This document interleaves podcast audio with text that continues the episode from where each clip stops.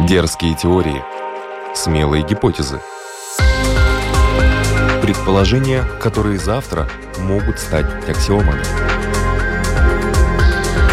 Природа вещей –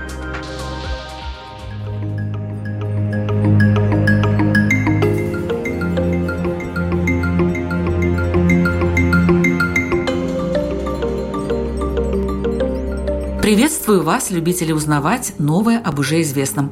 Это программа «Природа вещей». У микрофона Людмила Вавинска.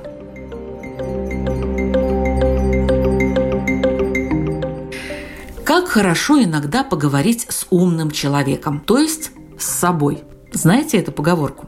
Шутки шутками, а может вы и не замечали, но мы постоянно говорим сами с собой, не произнося при этом ни одного слова вслух. Это называется внутренней речью – у некоторых людей так хорошо развит внутренний диалог, что во время беседы с другим человеком они даже пропускают некоторые моменты разговора, как бы моментально проговаривая их про себя. Сами с собой мы говорим постоянно. Обсуждаем проблемы, вспоминаем события, уговариваем или отговариваем сделать какие-то действия. Спорим и даже кричим – что же это за виртуальное явление внутри нас? Зачем нам нужна внутренняя речь? Какой она бывает? Какие отделы мозга за нее отвечают? И можно ли без нее обойтись, как предлагают некоторые духовные практики? Сегодня об этом в программе «Природа вещей» говорим с нейрофизиологом Верой Толченниковой. Она является заместителем директора по науке научно-исследовательского института мозга и высших достижений Российского университета дружбы народов. Здравствуйте, Людмила.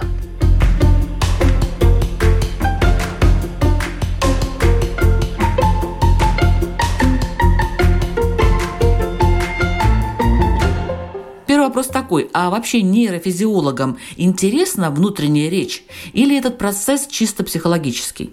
Очень интересно. Это в каком-то смысле розетский камень нейрофизиологии, потому что речь — это виртуальная реальность, которая появляется не с гаджетами, не с интернетом, не с технологией, а с вот этим ключевым процессом, появлением речи, появлением слова, который в каком-то смысле разделил живое царство на то, что было до человека и после человека. Слово — это очень мощный инструмент мышления.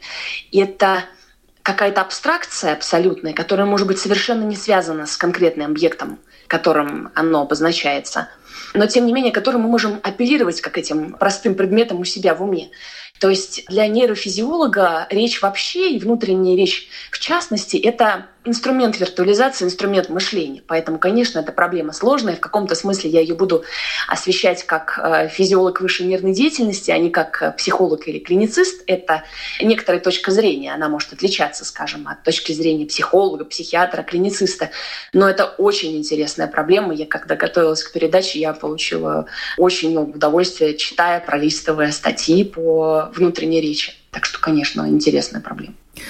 А каковы этапы развития внутренней речи от ребенка до взрослого? Проходит ли она какой-то момент развития? Да, конечно. Вот, собственно, для того, чтобы ответить на вопрос, а что же такое внутренняя речь, каков ее смысл, зачем она нам нужна, откуда она берется. Нам как раз нужно проследить процесс формирования внутренней речи в истории каждого конкретного человека от младенчества, от рождения до того, как человек становится взрослым. И на самом деле внутренняя речь — это этап развития речи человека. Исходно, когда мы обучаем маленького ребенка говорить, у ребенка нет внутренней речи. Мы начинаем с того, что мы обозначаем какие-то объекты внешнего мира словами. Там, это кукла, это дерево, это окно. И ребенок слушает, потом начинает повторять. Потом появляется вот это чудо, как мысль человек может, ребенок может обозначить два слова и некоторую связку между ними. Вот первая мысль моего сына была такой тарелька как часы, то есть тарелка как часы. Он уловил вот это свойство круглости и фактически сказал, что тарелка такая же круглая, как часы. Вот это уже два объекта, соотнесенные между собой какой-то связкой.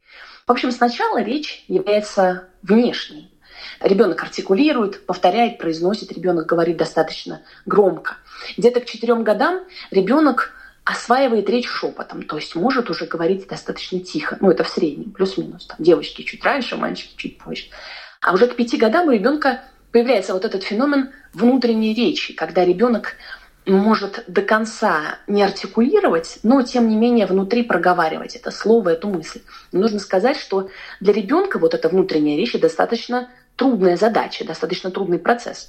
И если мы чуть-чуть усложняем задачу для ребенка, то он тут же возвращается к устной речи.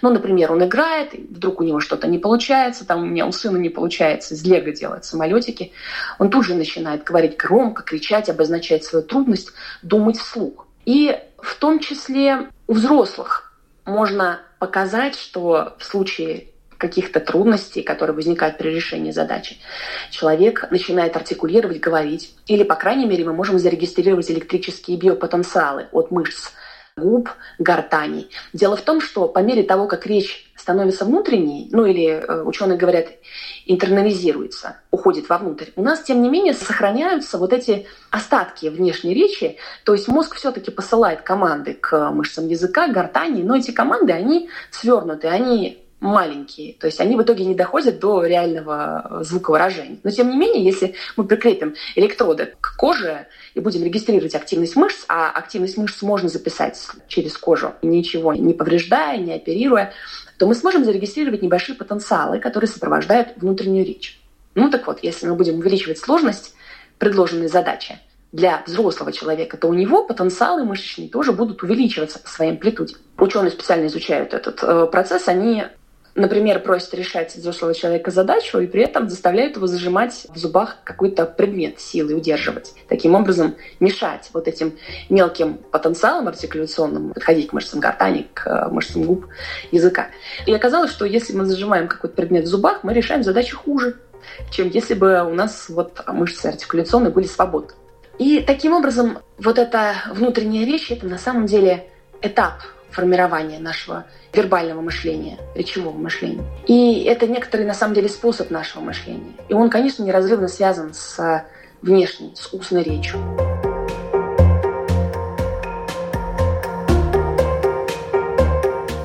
Но существуют же какие-то моторные тренинги. Это что такое? Да, дело в том, что, как ни парадоксально, для того, чтобы восстановить устную речь, или ту же самую внутреннюю речь после, скажем, травмы, если, например, у человека была гипоксия в результате комы, если он перенес инсульт и у него речевые области оказались повреждены. Как ни парадоксально, в клинике используются моторные тренинги. То есть, прежде всего, люди начинают восстанавливать двигательную сферу, крупную моторику. Их начинают учить заново двигаться. Вот, например, при повреждении мозжечка, частые опухоли мозга у детей, это опухоли мозжечка червя мозжечка, структуры, которые связаны с движением. При этом происходит ухудшение характеристик речи, то есть дети перестают интонировать, у них пропадает вот это богатство интонирования, там, вниз-вверх, богатство речевой выразительности, пропадают согласные. Речь становится нечеткой, она становится замедленной. Так вот, для того, чтобы восстановить эту речь, используют моторные тренинги. То есть у детей прежде всего восстанавливают движение причем макромоторное, крупное движение, не мелкую моторику, способность использовать пальцы рук или кисть, а способность переворачиваться со спины на живот и обратно, тренируют э, вот этот ортогональный подъем головы над плоскостью. То есть повторяют двигательную историю человека – это та история, которая предшествует на самом деле речевому развитию. Потому что до того, как ребенок учится говорить, он учится ползать, учится поднимать голову, учится вставать на две опоры, сохранять равновесие. Так вот, оказывается, что вот эти надстроечные, более поздние функции, такие как речь, тем более внутренняя речь, они зависят от базовых функций, которые формируются у нас в самые первые месяцы нашей жизни. И как только мы восстанавливаем вот эту крупную моторику, восстанавливается и речь, речевые функции. Таким образом, речь, и в частности внутренняя речь, она непрерывно связана с двигательными функциями. Две трети мозга отвечают за движение. И процессы внутренней речи, они неразрывно связаны с нашей уникальной историей. Но какой бы ни была уникальной наша вот эта двигательная история, она все равно проходит через ключевые этапы – Первое движение, которому учится человек, это ортогональный подъем головы над плоскостью. Да, младенец переворачивается на живот, и он должен поднять голову, должен научиться это делать, должен научиться фиксировать положение головы и ключевых анализаторов ушей, глаз относительно линии горизонта. Если эта функция выпадает, если по какой-то причине младенец ее пропустил, он там болел, например, он лежал в боксе или просто его на животик не выкладывали, то у него возникнет вот этот э, дефицит когнитивный, который, в частности, будет сказываться и на речевых функциях, и, в частности, на внутренней речи. Вот так интересно. К речи через моторику, к высшим психическим функциям через двигательный антогенез. Природа вещей. От малых до самых больших, от известных до самых загадочных, от простых до самых сложных. В подкасте и на Латвийском радио 4.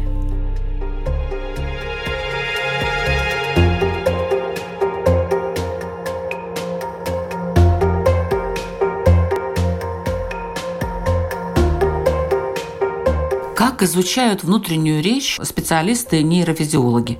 Вот это коварный сложный вопрос, потому что от того, как мы поставим задачу, от того, что мы скажем, что мы попросим сделать испытуемого, зависит то, что мы получим, какие у нас участки мозга будут активироваться, вообще какую форму внутренней речи мы получим. Один из э, способов вообще изучать внутреннюю речь, это дать э, испытуемому кнопку, такой пейджер, на который испытуемый будет нажимать всякий раз, когда понимаешь, что у него возникает эпизод вот этой внутренней речи, спонтанной внутренней речи, но я скажу это слово в кавычках спонтанный, потому что, конечно, человек не в вакууме существует, все равно существуют стимулы, которые действуют на него. Конечно, они возникают вследствие вот эти эпизоды внутренней речи возникают вследствие каких-то событий во внешнем мире. Но, тем не менее, вот таким образом удалось определить, что в среднем среднестатистический гражданин взрослый проводит около 25% времени бодрствования – слыша внутреннюю речь. То есть 25% нашего бодрствующего времени сопровождаются этой самой внутренней речью. Честно говоря, я думала, что больше. Я думала, что все время мы себя слышим, и все время мы с собой о чем-то э, говорим. Потому что я иногда вижу людей вот в магазине, видимо, они живут одни и уже привыкли вербализировать свои все мысли. Поэтому вот человек подходит, допустим, к полке, и он начинает говорить, не, ну, наверное, это я не буду покупать. То есть видно, что вот это та самая внутренняя речь, которая перешла уже во внешнюю по разным причинам, но она все время присутствует. Или все-таки я не права? Меня тоже удивили эти цифры, но я думаю, они, конечно, связаны с э, спецификой профессиональной деятельности.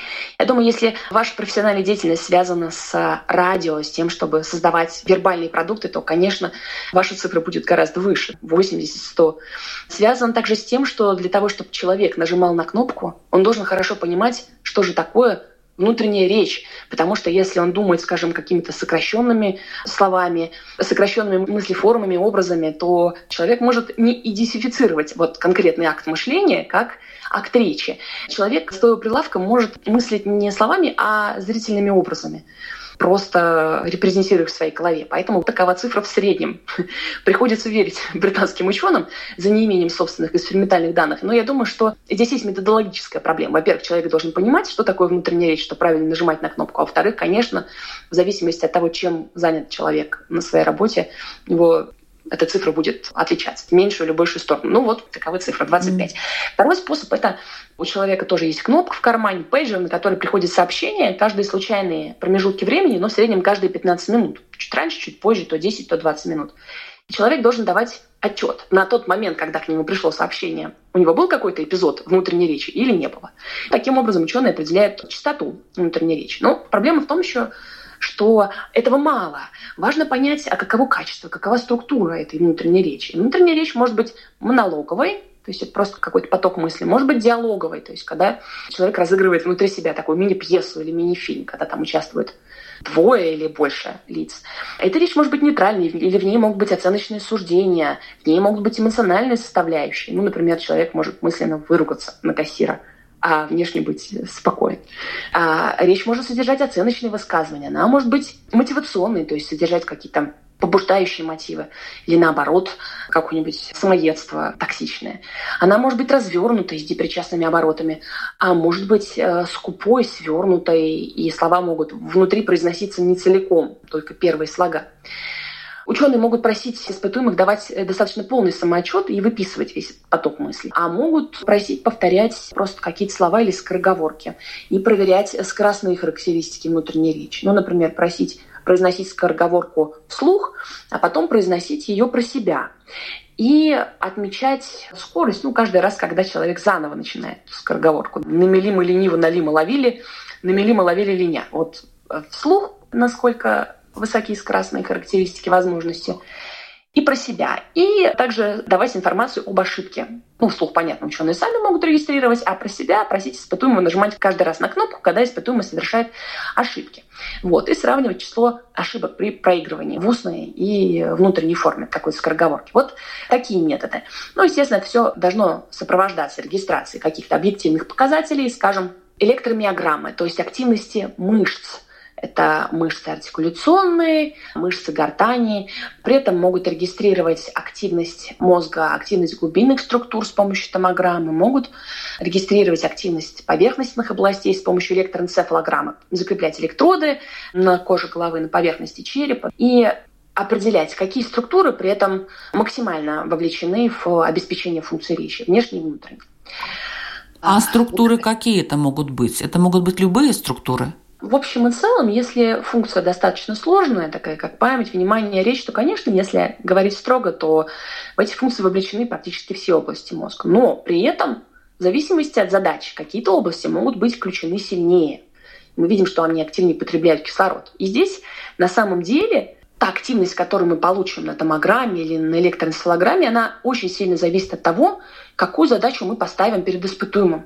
Если задача такая, мы кладем испытуемого в томограф, он должен просто мысленно проговаривать про себя скороговорку, какую-то фразу готовую, то мы будем наблюдать достаточно большую ярко выраженную активность так называемой области брака. Эта область активируется у нас, когда мы произносим слова, моторный центр речи. У правшей Область брака расположена слева.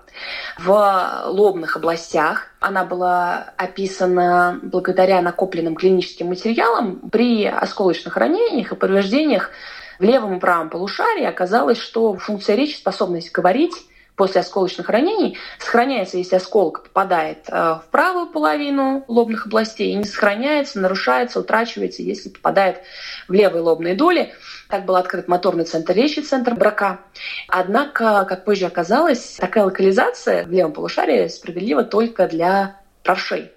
У левшей какая может быть ситуация? У вас центр брака может быть в правом полушарии. Наоборот, логика такая, все наоборот. Может быть у вас и как у правшей в левом полушарии, а может быть и слева, и справа. И на самом деле понять я этого не смогу, если не проведу несколько дополнительных тестов. И желательно с специальным оборудованием. Если мы совсем другую задачу перед испытуемым ставим, вот, например, если мы просим испытуемого разыгрывать внутри себя диалог – то есть разговор двух или нескольких лиц, то мы будем наблюдать активность э, в других областях мозга. Ну, у правшей тоже в левой половине, но это уже не лобная, это уже височные доли. Так называемая область, связанная с распознаванием лиц и распознаванием эмоций. То есть мы ставим задачу перед человеком разыграть внутри себя диалог, и вроде как это должна быть только вербальная составляющая. Но на самом деле на томограмме мы будем наблюдать активность областей, связанных с распознаванием лиц и эмоций. То есть этот диалог будет включать в себя буквально пьесу с актерами, с лицами, с эмоциями.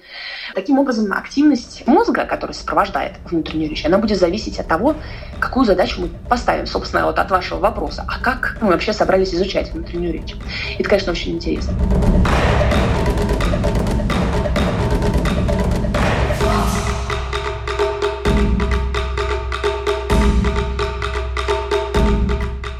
Я напоминаю, что вы слушаете программу «Природа вещей», и сегодня мы вместе с нейрофизиологом Верой Толченниковой обсуждаем такой феномен, как внутренняя речь.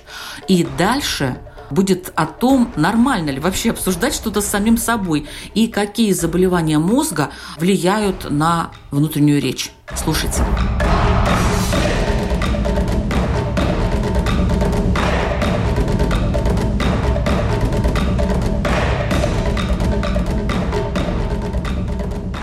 Внутренняя речь – это форма нашего вербального мышления. И для того, чтобы развивать нашу внутреннюю речь, нам нужно читать, нужно разговаривать. Причем это очень зависит от того, какой материал мы читаем. Не просто короткие сообщения в Твиттере, потому что в современном мире мы сталкиваемся с проблемой ускорения информационных потоков. А с появлением соцсетей мы переходим от более развернутых форм высказывания, писем, к коротким высказываниям, которые содержат короткие оценочные суждения типа «ок», «норм», смайлики. Происходит сокращение вот этих диалоговых форм, их укорочение. И таким образом укорачиваются и на самом деле страдает форма нашего внутреннего мышления, внутренняя речь, которая является отражением нашей речевой деятельности вовне. И вот это огромное количество гаджетов, интернет, которые изменили нашу жизнь, они на самом деле меняют структуру нашего мышления, структуру нашей внутренней речи. Поэтому, конечно, нам нужно читать, нам нужно читать серьезные исходники, книги, развернутую мысль, развернутую не на два предложения, как это позволяет Твиттер, а развернутую на 300-400 страниц. И это будет тренировкой нашей внутренней речи. А внутренняя речь, в свою очередь, определяет наши способности к абстрактному мышлению, к логическому мышлению, к способности строить сложные многозвеньевые конструкции, планы поведения, которые превышают сроки нашей жизни, планирование за пределы нашей жизни.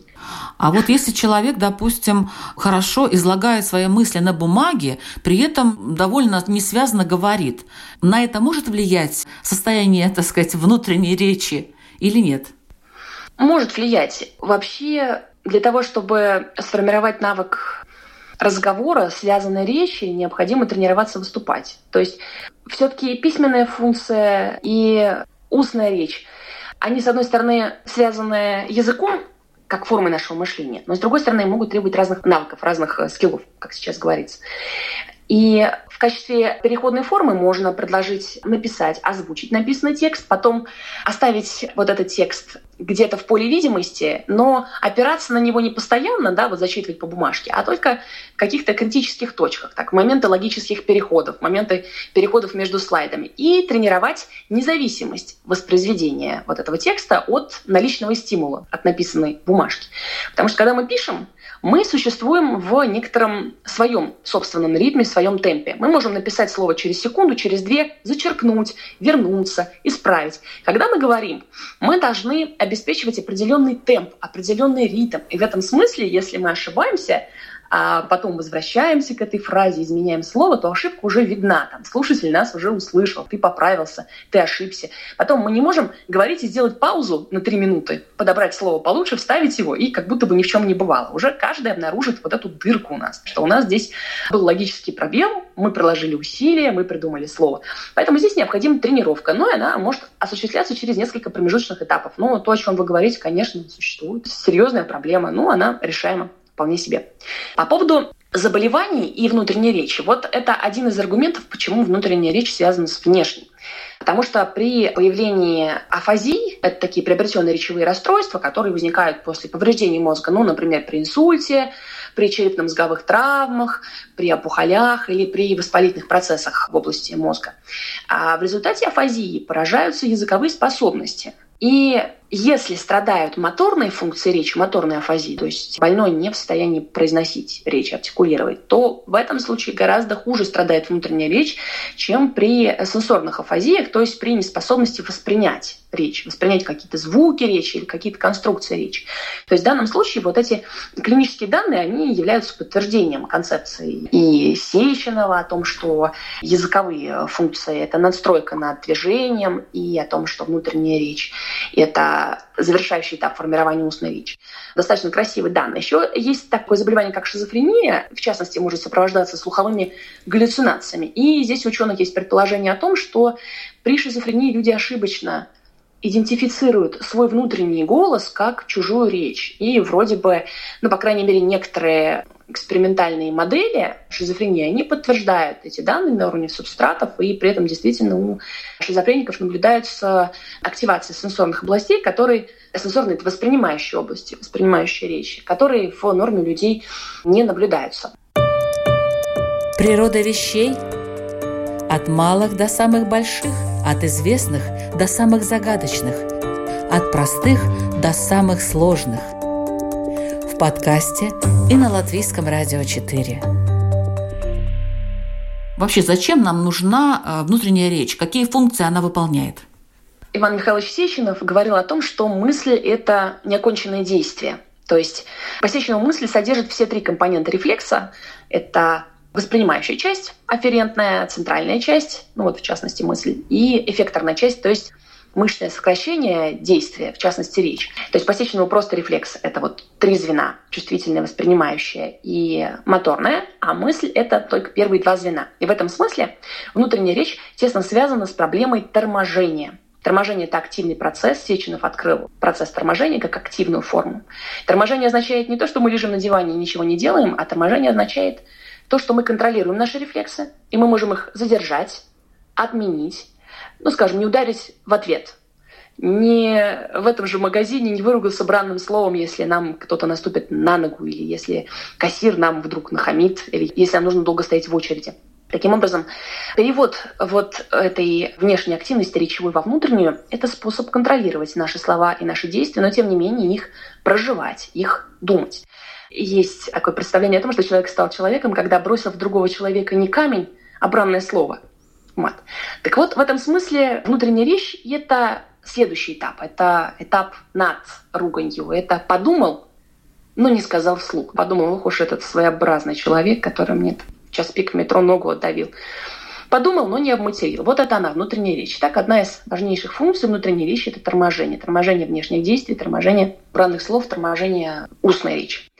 Вторая, не менее важная функция – это основа абстрактного мышления, планирования – Семь раз отмерь, один отрежь. То есть в истории формирования внутренней речи, конечно, надстрочная функция и формируется после устной речи. Но в результате человек приобретает возможность, взрослый, адекватный человек, подумать, а потом сделать. Десять раз в уме проиграть ситуацию, а потом сказать, потом сделать.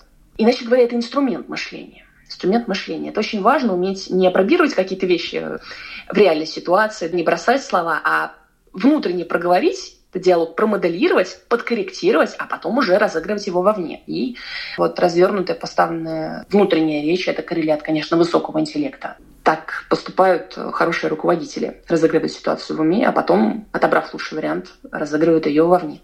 Ну, внутренняя речь, конечно же, это основа памяти. Если это наше вербальное мышление, семантическое мышление, то это основа нашей памяти. Ну и, наконец-то, основа метакогниции, вот я сейчас бросилась сложным словом, метакогниция – это способность наблюдать за собственным мышлением. Очень важно уметь оценивать то, как мы думаем, то, как мы мыслим, корректировать ошибочные формы, какие-то патологические формы активности, навязчивые мысли, которые снижают нашу продуктивность. И внутренняя речь – это эффективный инструмент нашей метакогниции, нашей способности наблюдать за самими собой, за своим мышлением, анализировать, категоризировать, исправлять, корректировать. Способ повышения нашей эффективности. Существуют такие восточные практики, где предлагается достичь полного внутреннего молчания. Это вообще хорошо? Это очень хорошо. Это самый верный путь к управлению собственными мыслями.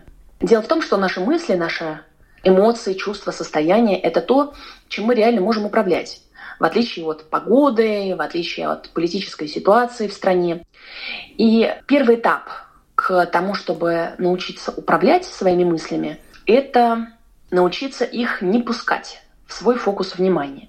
И все медитативные практики, восточные практики, в том числе, когда людям необходимо просуществовать в молчании, не просто не произносить ни одного слова, но не допускать ни одной мысли, вот, фокус своего внимания, например, сосредотачивать внимание на кончике носа, на дыхании, это очень полезные практики для того, чтобы воспитать свою внутреннюю речь, сформировать ее, управлять ею, владеть ею и на самом деле повысить уровень своей умственной организованности. Молчание умение освобождать фокус внутреннего внимания – первый этап. Ну, второй этап – пускать туда только те мысли, которые хочется и нужно думать. Не пускать токсичные мысли, пускать хорошие, правильные мысли. Уметь начать думать над некоторой задачей и перестать думать над некоторой задачей. Это следующий уже этап, да, когда мы научились внутренне молчать и в этом состоянии существовать сколь угодно долго, вторым этапом будет уметь думать над конкретной мыслью, над конкретной задачей по щелчку, по команде, а потом также по команде, можно по собственной команде прекращать об этом думать. Ну, например, я там полчаса буду думать о проблемах внутренней речи. Через полчаса я прекращаю думать об этой проблеме. И дальше у меня будет 10 минут пустоты. А дальше я буду думать над какой-то следующей задачей. Поэтому восточные практики в этом смысле, они важны, они прекрасны, они полезны. И то, чему они обучают на самом деле, с точки зрения русской физиологической школы, это то же самое торможение. Способность не делать лишнего, способность управлять. Вот мы разговариваем сами с собой, а можем ли реально сами себя критиковать и на что-то настраивать? Вот как Мюнхгаузен, например, взял и вытащил себя с лошадью вместе из болота за волосы. Можно ли с помощью внутренней речи каким-то образом настроить себя на какие-то действия? Эти две проблемы, они связаны. Собственно, для чего мы учимся внутренне молчать? Для чего мы учимся удерживать пустой фокус внимания сколь угодно долго? Это дает нам возможность управлять. Управлять собой, управлять собственным мышлением и мыслями в своей голове. А зачем нам нужно ими управлять? Казалось бы, вот они ходят, сами по себе мысли думаются, и это и хорошо. Да? Мы там вроде как планируем, организуем. А Дело в том, что вот эти мысли, которые у нас вертятся, они могут быть позитивными, процесс может идти эффективно, процесс мышления. А может идти неэффективно. Так бывает, особенно в случае патологических ситуаций, при тревожно-депрессивных расстройствах, что возникает некоторая патологическая мысль, например, там, тебя никто не полюбит, ты никогда не будешь счастлива, там, ты некрасивый, что-то в этом роде, которая начинает вертеться в голове, не подлежит контролю, человек ей не управляет, по сути дела, эта мысль навязчивает персеверацию, то есть повтор навязчивый управляет человеком. В этом смысле важно научиться контролировать такую мысль, важно научиться ее не пускать фокус внимания или переводить в какую-то позитивную, конструктивную форму. Скажем, позитивную, там, да, был неудачный день, и это не так, но мы сейчас все это исправим, у нас есть сильные стороны, сосредоточимся на целях. Поэтому не просто можно этим заниматься, этим можно и нужно заниматься. И на самом деле эффективные люди начинают свой день с медитации, с не просто вот э, с фокуса молчания, да, они могут по 30-40 минут просиживать в состоянии, которое называется default mode – это состояние как раз такой пустоты в кавычках, когда ни одна мысль в фокусе внимания не вертится. Но поразительно, что именно в этот момент мы наблюдаем большую активность высших отделов головного мозга, связанных с планированием, в кавычках, с перевариванием поступившей информации, с планированием будущих наших действий.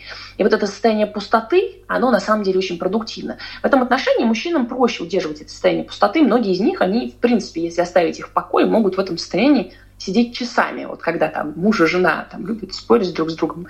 Дорогой, о чем ты думаешь? Он говорит ни о чем. И для женщины это может быть такой красной тряпкой, как будто бы он не хочет поделиться своей мыслью. А на самом деле он и сидит в этом состоянии, default mode, режим по умолчанию. И оно на самом деле продуктивно. Мы имеем право после каждого контакта с другим человеком посидеть 10-15 минут в состоянии default mode, такой постконтакт, чтобы переварить вот эти диалоги, процессы, как-то их включить в структуру нашего знания, в структуру нашей мысли. И в этом смысле это очень важно, вот эти перерывы, дефолт-моды, для того, чтобы управлять мыслями, для того, чтобы патологические мысли у нас не вертелись. С ними, конечно, можно и нужно бороться. Их нужно выявлять, фиксировать, заменять на позитивные факторы. И нужно уметь быть свободным и от позитивных мыслей, и от негативных мыслей, от позитивной внутренней речи, негативной внутренней речи. И это все медитации и тренировки. А по поводу проговаривания проблем, нужно ли внутри себя, внутренним голосом проговаривать проблемы, конечно, эффективнее в этом смысле прописывать эти мысли, негативные, позитивные, то есть выносить вот эти внутренние свернутые формы наружу. Почему? Потому что когда мы выносим слова наружу, проговариваем вслух, а лучше записываем в виде текста, мы имеем возможность общаться с реально существующими вещами и символами. Очень сложно выстраивать диалог со своим внутренним голосом, потому что это эхо, это призрак.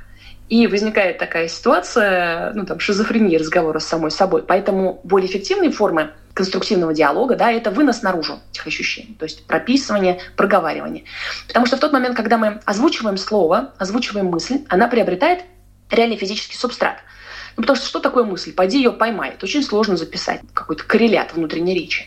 А вот что такое артикуляция, это мозгу понятно. Это активация конкретных мышц. И в этом смысле мы объективизируем нашу вот эту реальность, ментальную реальность. Поэтому в этом смысле продуктивны, конечно, реальные проговаривания, реальные беседы и вынос диалога наружу, прописывание его, а потом уже анализ потом уже э, поиск вот этих продуктивных паттернов, негативных паттернов и их замен на конструктивные мысли.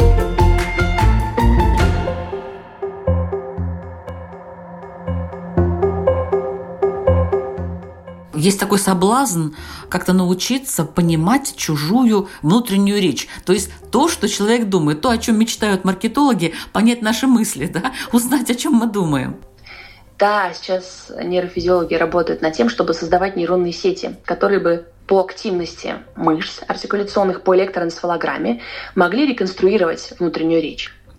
И в идеале это такой разговор двух людей, которые не произносят ни слова, но просто связаны с помощью датчиков, с помощью электроэнцефалограммы и могут воссоздавать внутреннюю речь партнера без слов, минуя слова.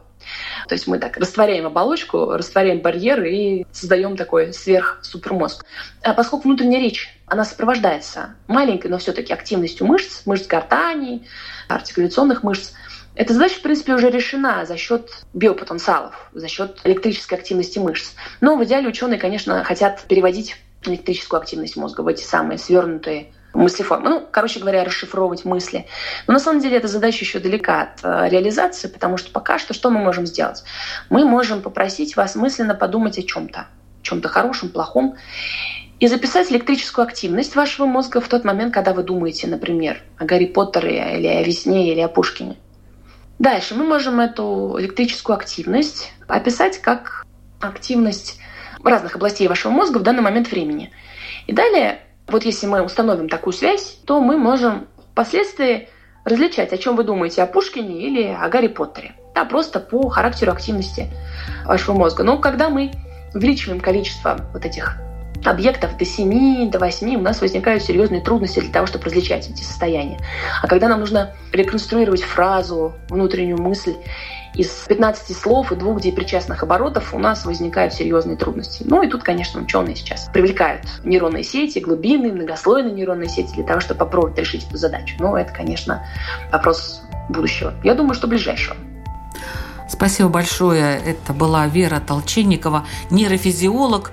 Прекрасная, очень интересная беседа, и мне стало, лично мне стало намного понятнее, как можно использовать внутреннюю речь в жизни человека.